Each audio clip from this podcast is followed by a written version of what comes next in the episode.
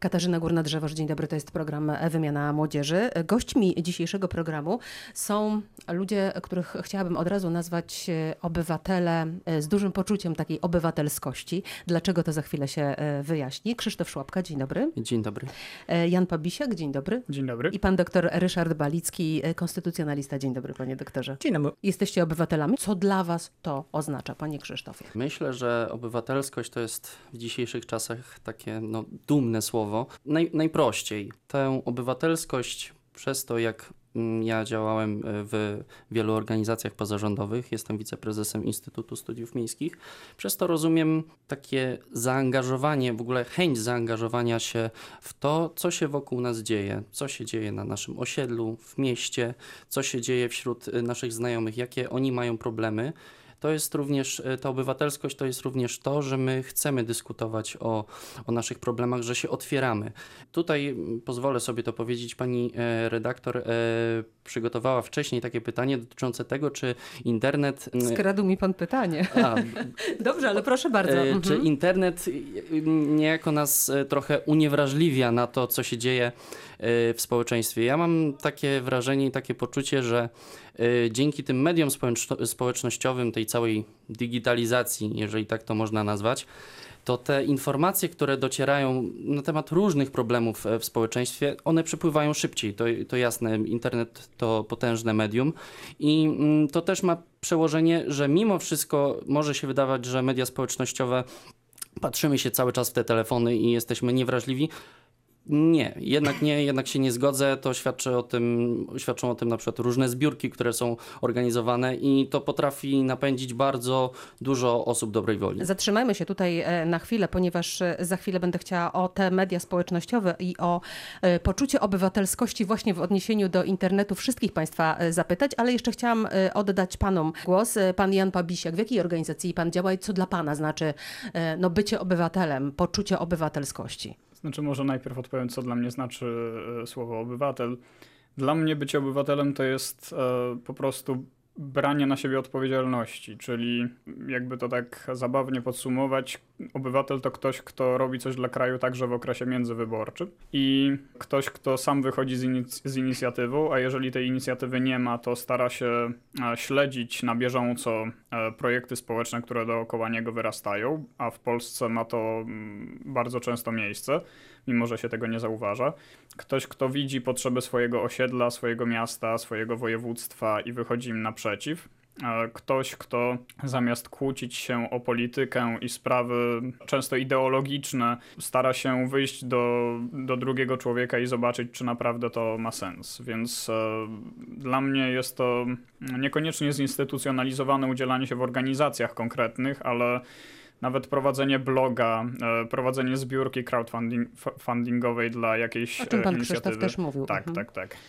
Jeżeli chodzi o mnie, to e, uważam się za obywatela, ponieważ e, ja tej odpowiedzialności jakby pragnę cały czas, czyli e, od pięciu lat angażuję się w młodzieżowe inicjatywy, tworząc Młodzieżową Radę Miasta Wrocławia u nas, będąc przewodniczącym Młodzieżowego Sejmiku Województwa Dolnośląskiego, a teraz działając w czterech organizacjach pozarządowych, w tym właśnie Młodych Demokratach i Polskiej Radzie Organizacji Młodzieży. Panie doktorze, gdy pan patrzy na takich młodych ludzi, którzy mówią o obywatelskości, o świadomości, o odpowiedzialności w odniesieniu do ich wieku, pan Jan powiedział przed chwilą, że od pięciu lat już działa, a w tej chwili ile ma lat? 20.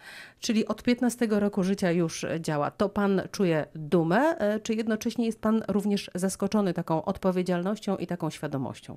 Stwierdzenie zaskoczony byłoby chyba nie na miejscu. Ja e, jestem zadowolony, że tacy ludzie są, ale inaczej. Oni zawsze byli, tylko nie zawsze było ich widać.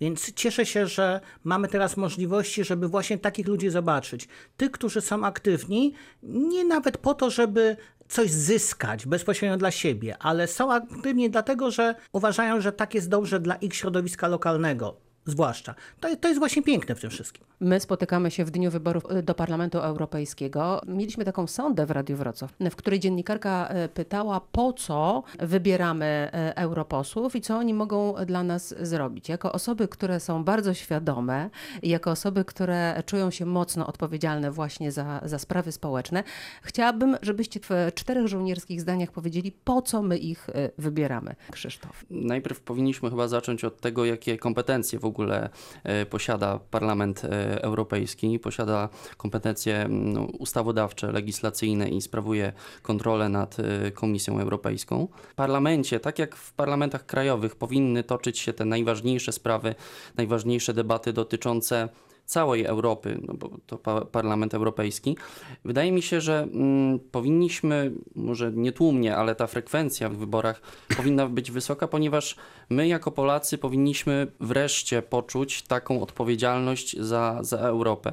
Niezależnie od tego, czy to jest prawa strona sceny politycznej, lewa strona sceny politycznej, wszyscy żyjemy na pewnym obszarze geograficznym w Europie i to determinuje, to powinno determinować nas do tego, by brać coraz większą odpowiedzialność. Nie chcę się teraz odnosić do tego, że na przykład w Niemczech, czy w Holandii, czy w innych krajach Europy Zachodniej ta frekwencja jest wyższa. Okej, okay, my to też sobie wypracujemy w pewnym czasie, to jest proces, ale warto różnymi akcjami edukacyjnymi przekonywać e, Polaków. Ja tu jeszcze pozwolę sobie przypomnieć taką akcję, którą e, zrobiłem e, razem z moimi koleżankami, kolegami z Instytutu w zeszłym roku przy okazji wyborów samorządowych. Zrobiliśmy taką prostą sondę, przeszliśmy się po rynku, po okolicach centrum. I o co pytaliście? Czy głos ma znaczenie? I w większości przypadków po jakby zebraniu tych głosów, bo to było proste, tak, nie. Większość stwierdzała jednoznacznie, że głos ma znaczenie. A jak odeprzeć taki argument? Do pana Janka się teraz e, zwracam, ale ja tak naprawdę nie mam wpływu na to, e, co dzieje się w Brukseli, co dzieje się w Strasburgu. To jest daleko ode mnie, to trochę jednak nie moje podwórko. Znaczy, ja najczęściej ten argument słyszę przy okazji Komisji Europejskiej, która jest podobno niedemokratycznie wybierana. Tutaj właśnie między innymi tak możemy wpłynąć na ten niedemokratyczną Komisję Europejską, że Parlament Europejski jest jedyną instytucją, która może patrzeć jej na ręce skutecznie i może ją, e, tak jak w 1999 roku, e, zmusić do rozwiązania, jeżeli zachowuje się ona nieodpowiedzialnie. Parlament Europejski składa się z 751 posłów. E, Polska z tego będzie miała po Brexicie e, prawdopodobnie 52, więc każdy głos ma znaczenie, e, tylko że mm, w różnej percepcji, ponieważ pojedynczy głos nigdy znaczenia nie miał praktycznie i nigdy mieć nie będzie. Natomiast jeżeli ktoś posługuje się takim argumentem, to radziłbym mu zabrać ze sobą na wybory kolegów z osiedla, którzy w liczbie 10 już będą stanowić 10 razy więcej niż pojedynczy głos. Panie doktorze? To ja lekko zaprotestuję. Mhm. E, trochę no, Widzę, że kręci pan głową. Nie, nie, bo tu padło stwierdzenie, że pojedynczy głos nie ma znaczenia. Może nie mówmy tego tak, bo każdy z nas w tym momencie odbierze, że mój głos nie ma znaczenia i 100 tysięcy ludzi nie pójdzie na wybory. No Ale nie. spotyka się pan też z takimi e, Oczywiście. opiniami, prawda? Jednak e, ważna jest ta druga część wypowiedzi. Jeżeli uważasz, że twoje stanowisko może się nie przebić, to faktycznie, i tu się zgadzam z kolegą, weź sąsiadów idź z sąsiadami mhm. i wtedy to już będzie głos grupy. Musimy pamiętać o jednym.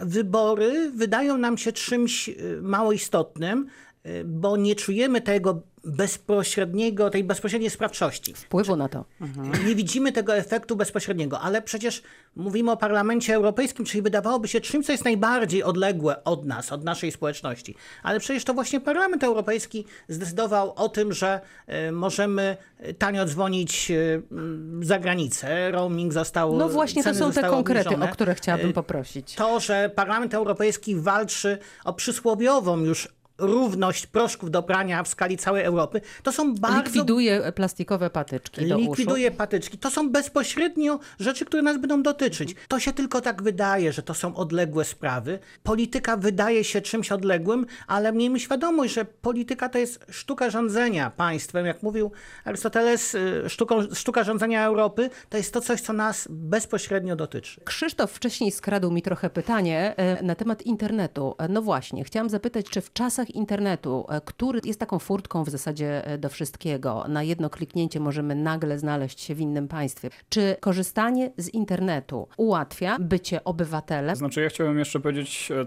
mm, o czymś, co łączy internet i konkrety związane z Parlamentem Europejskim. Otóż Parlament Europejski teraz dzięki innymi inicjatywie polskich europarlamentarzystów walczy z tak zwanym geoblockingiem, czyli ustanawianiem różnych cen za te same produkty w różnych państwach członkowskich Unii Europejskiej.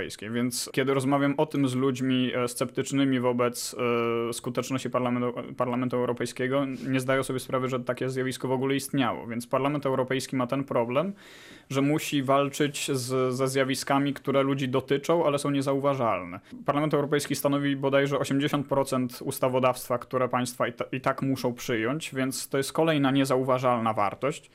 Natomiast co do pytania o internet i jego wpływ na obywatelstwo, to zgadzam się jak najbardziej, że internet ułatwił e, angażowanie się w, w, właśnie w zbiórki, w wydarzenia i tym podobne rzeczy.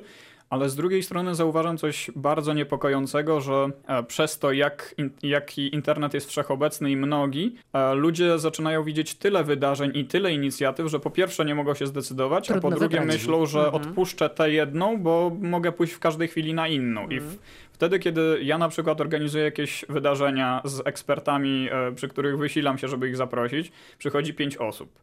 E, mimo doskonałej promocji, wszechobecnej no e, promocji i tak dalej. Więc jest to duże zagrożenie, ale myślę, że nie zeruje ono pozytywnego wpływu. Radio Wrocław. Radio z Dolnego Śląska. Panie doktorze, jak wpływacie na ludzi, żeby bycie obywatelem było dla nim czymś e, oczywistym? Świadomość tego, że ja mam wpływ na to, co dzieje się wokół mnie.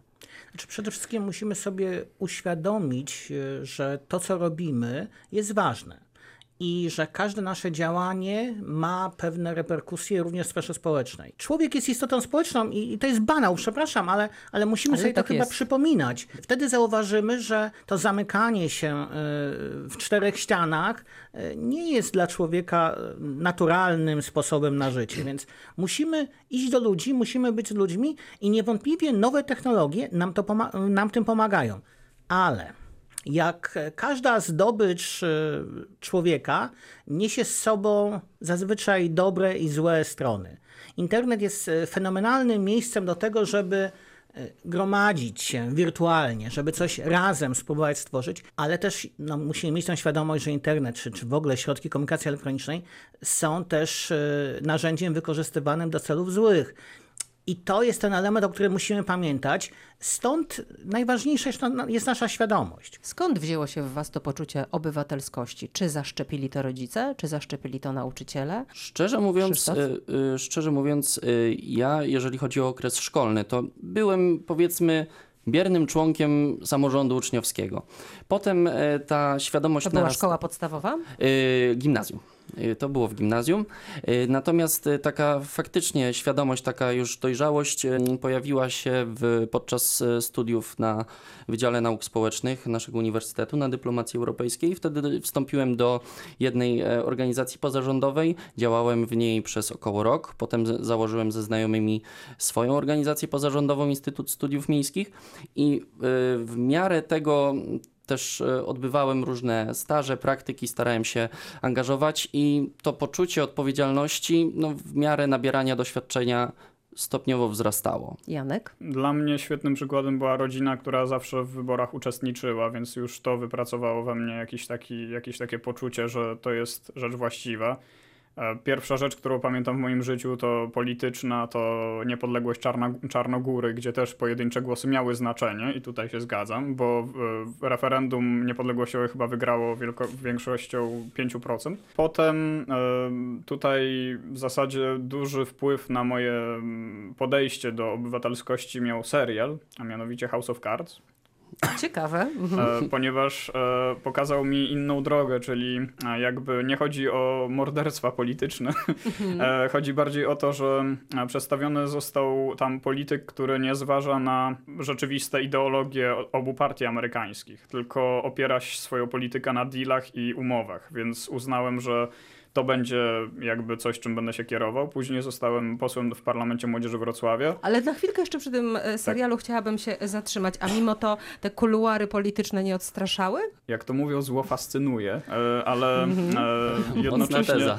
Tak, tak, tak. Znaczy kuluary polityczne tam przedstawione jednych obrzydzają, innych odstraszają, a ja uznałem, że chcę tą techniką osiągnąć dobre rzeczy, więc e, nie bałem, się, e, nie bałem się ich z tego względu, że uznałem je po prostu za skuteczne i uznałem, uznałem i nadal uznaję, że skuteczny, skutecznym można być też przy czynieniu dobra dla obywateli. E, Trochę ocieramy się już tutaj e, o politykę.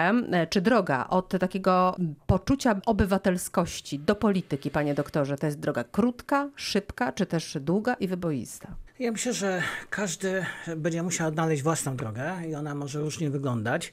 Będą takie osoby, które z tego działania na lokalnym podwórku, e, to nie jest deprecjonujące, to jest tak naprawdę najważniejsza forma działalności, e, bardzo szybko przejdą do tej sfery politycznej, tej wielkiej polityki, a będą tacy, którzy do końca swojego zaangażowania tej drogi do tej brutalnej polityki, o której kolega mówił, nie odnajdą. I myślę, że nie ma tutaj takiej, nie można generalizować. Oczywiście może się pojawić taki mechanizm i on jest w miarę typowy, że y, w miarę działalności y, człowiek ma y, większe chęci, chciałby coś więcej zrobić, coś zrobić na przykład dla szerszej grupy społecznej i stąd to angażowanie się na coraz wyższych poziomach tego zaangażowania jest czymś naturalnym. No i naturalne jest to przejście z działalności lokalnej, samorządowej do tej polityki na poziomie krajowym. Znaczy ja myślę, że musimy odczarować w ogóle słowo polityka i polityków.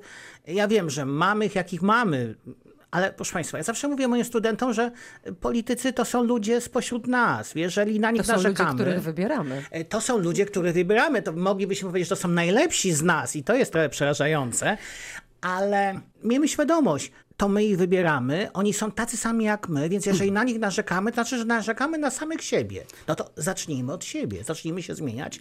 Politycy też będą lepsi. Jeszcze A zdecentralizowana RP to jest projekt polityczny, czy to jest projekt obywatelski? Bierzecie w nim udział, jak rozumiem. Ja bym Krzysztof. powiedział e, przede wszystkim, że to jest projekt obywatelski, ponieważ e, ideą całego, całego tego projektu jest to, aby uwrażliwić e, ludzi, obywateli, mieszkańców, społeczeństwo jako ogół na to, że istnieją narzędzia lub mogą istnieć narzędzia, które te władze wedle zasady subsydiarności zostanie ona przekazana w dół do obywateli, do bliżej mieszkańców, że mieszkańcy będą mieli e, w, większy wpływ na to, co się dzieje w, na obszarze ich miasta, ich województwa. Y, Tu pan doktor y, na pewno wesprze mnie też merytorycznie. Jest y, taki pomysł, jeden, jeden z pomysłów decentralizowanej RP. A to y, jest pomysł młodych, czy też e, ten pomysł młodzi, mówiąc kolokwialnie, e, kupują? Stowarzyszenie Inkubator Umowy Społecznej, nieprzypadkowo skrót to jest JUS, prawo, e, to jest grupa ludzi, e, która nikogo nie wyklucza, e, ani ze względu na wiek, ani ze względu na wykonywany fach, aczkolwiek faktem jest, że polityków tam nie ma. Nie ma. To jest... no, powiedzmy, że tak się złożyło. Jest to środowisko w dużej mierze związane ze światem nauki, edukacji, ale to nie jest jakaś zasada.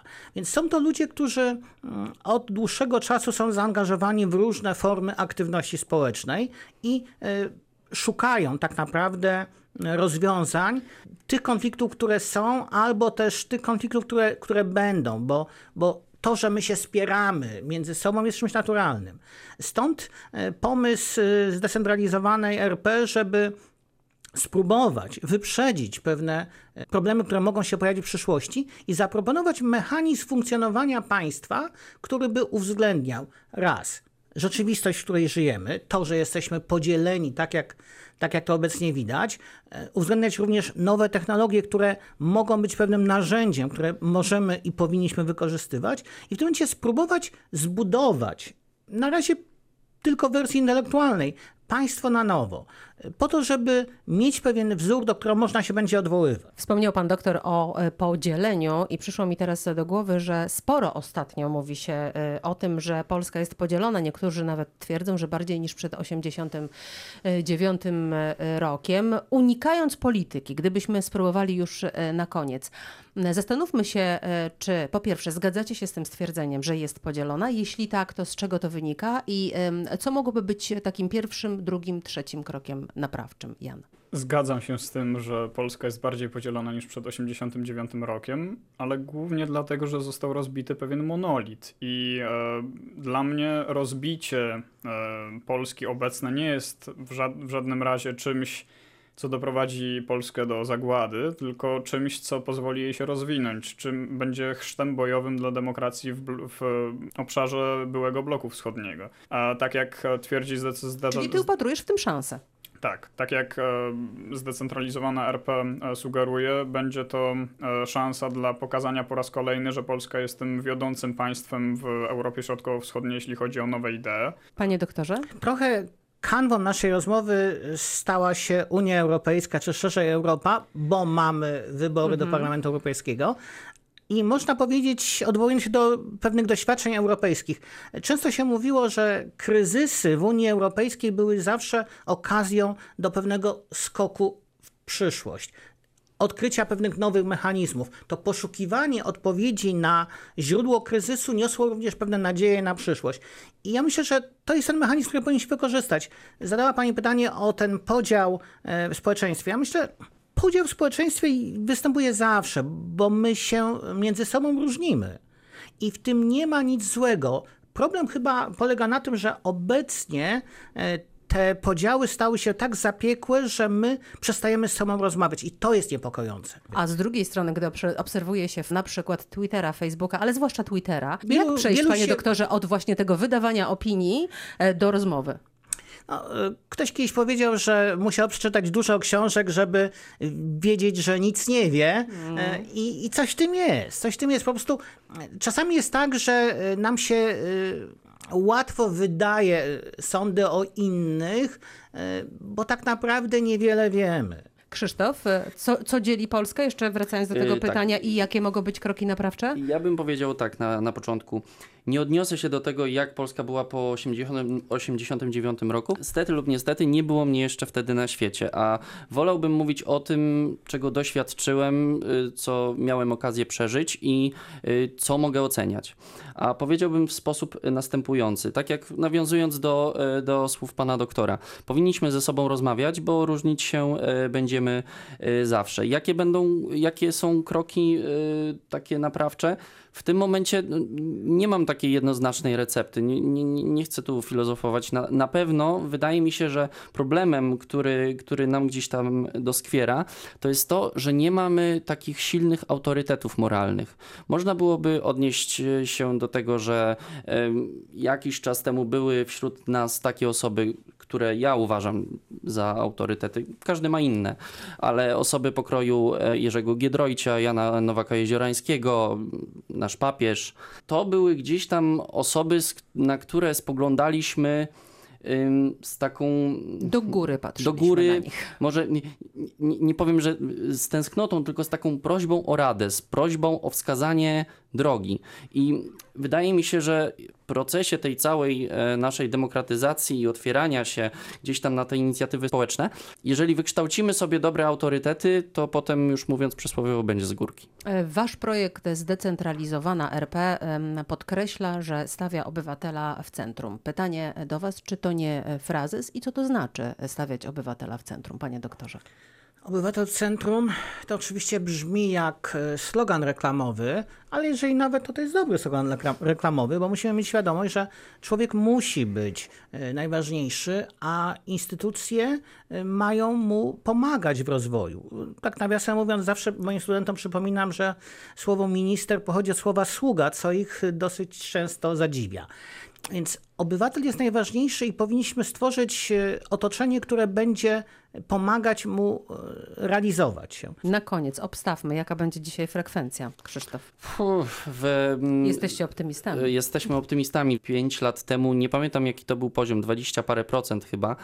No, miło by było, gdyby mm, poprawić ten wynik tak powyżej 30%. Jan, jaka będzie frekwencja? No, marzyłaby się powyżej 50, ale myślę, że około jed...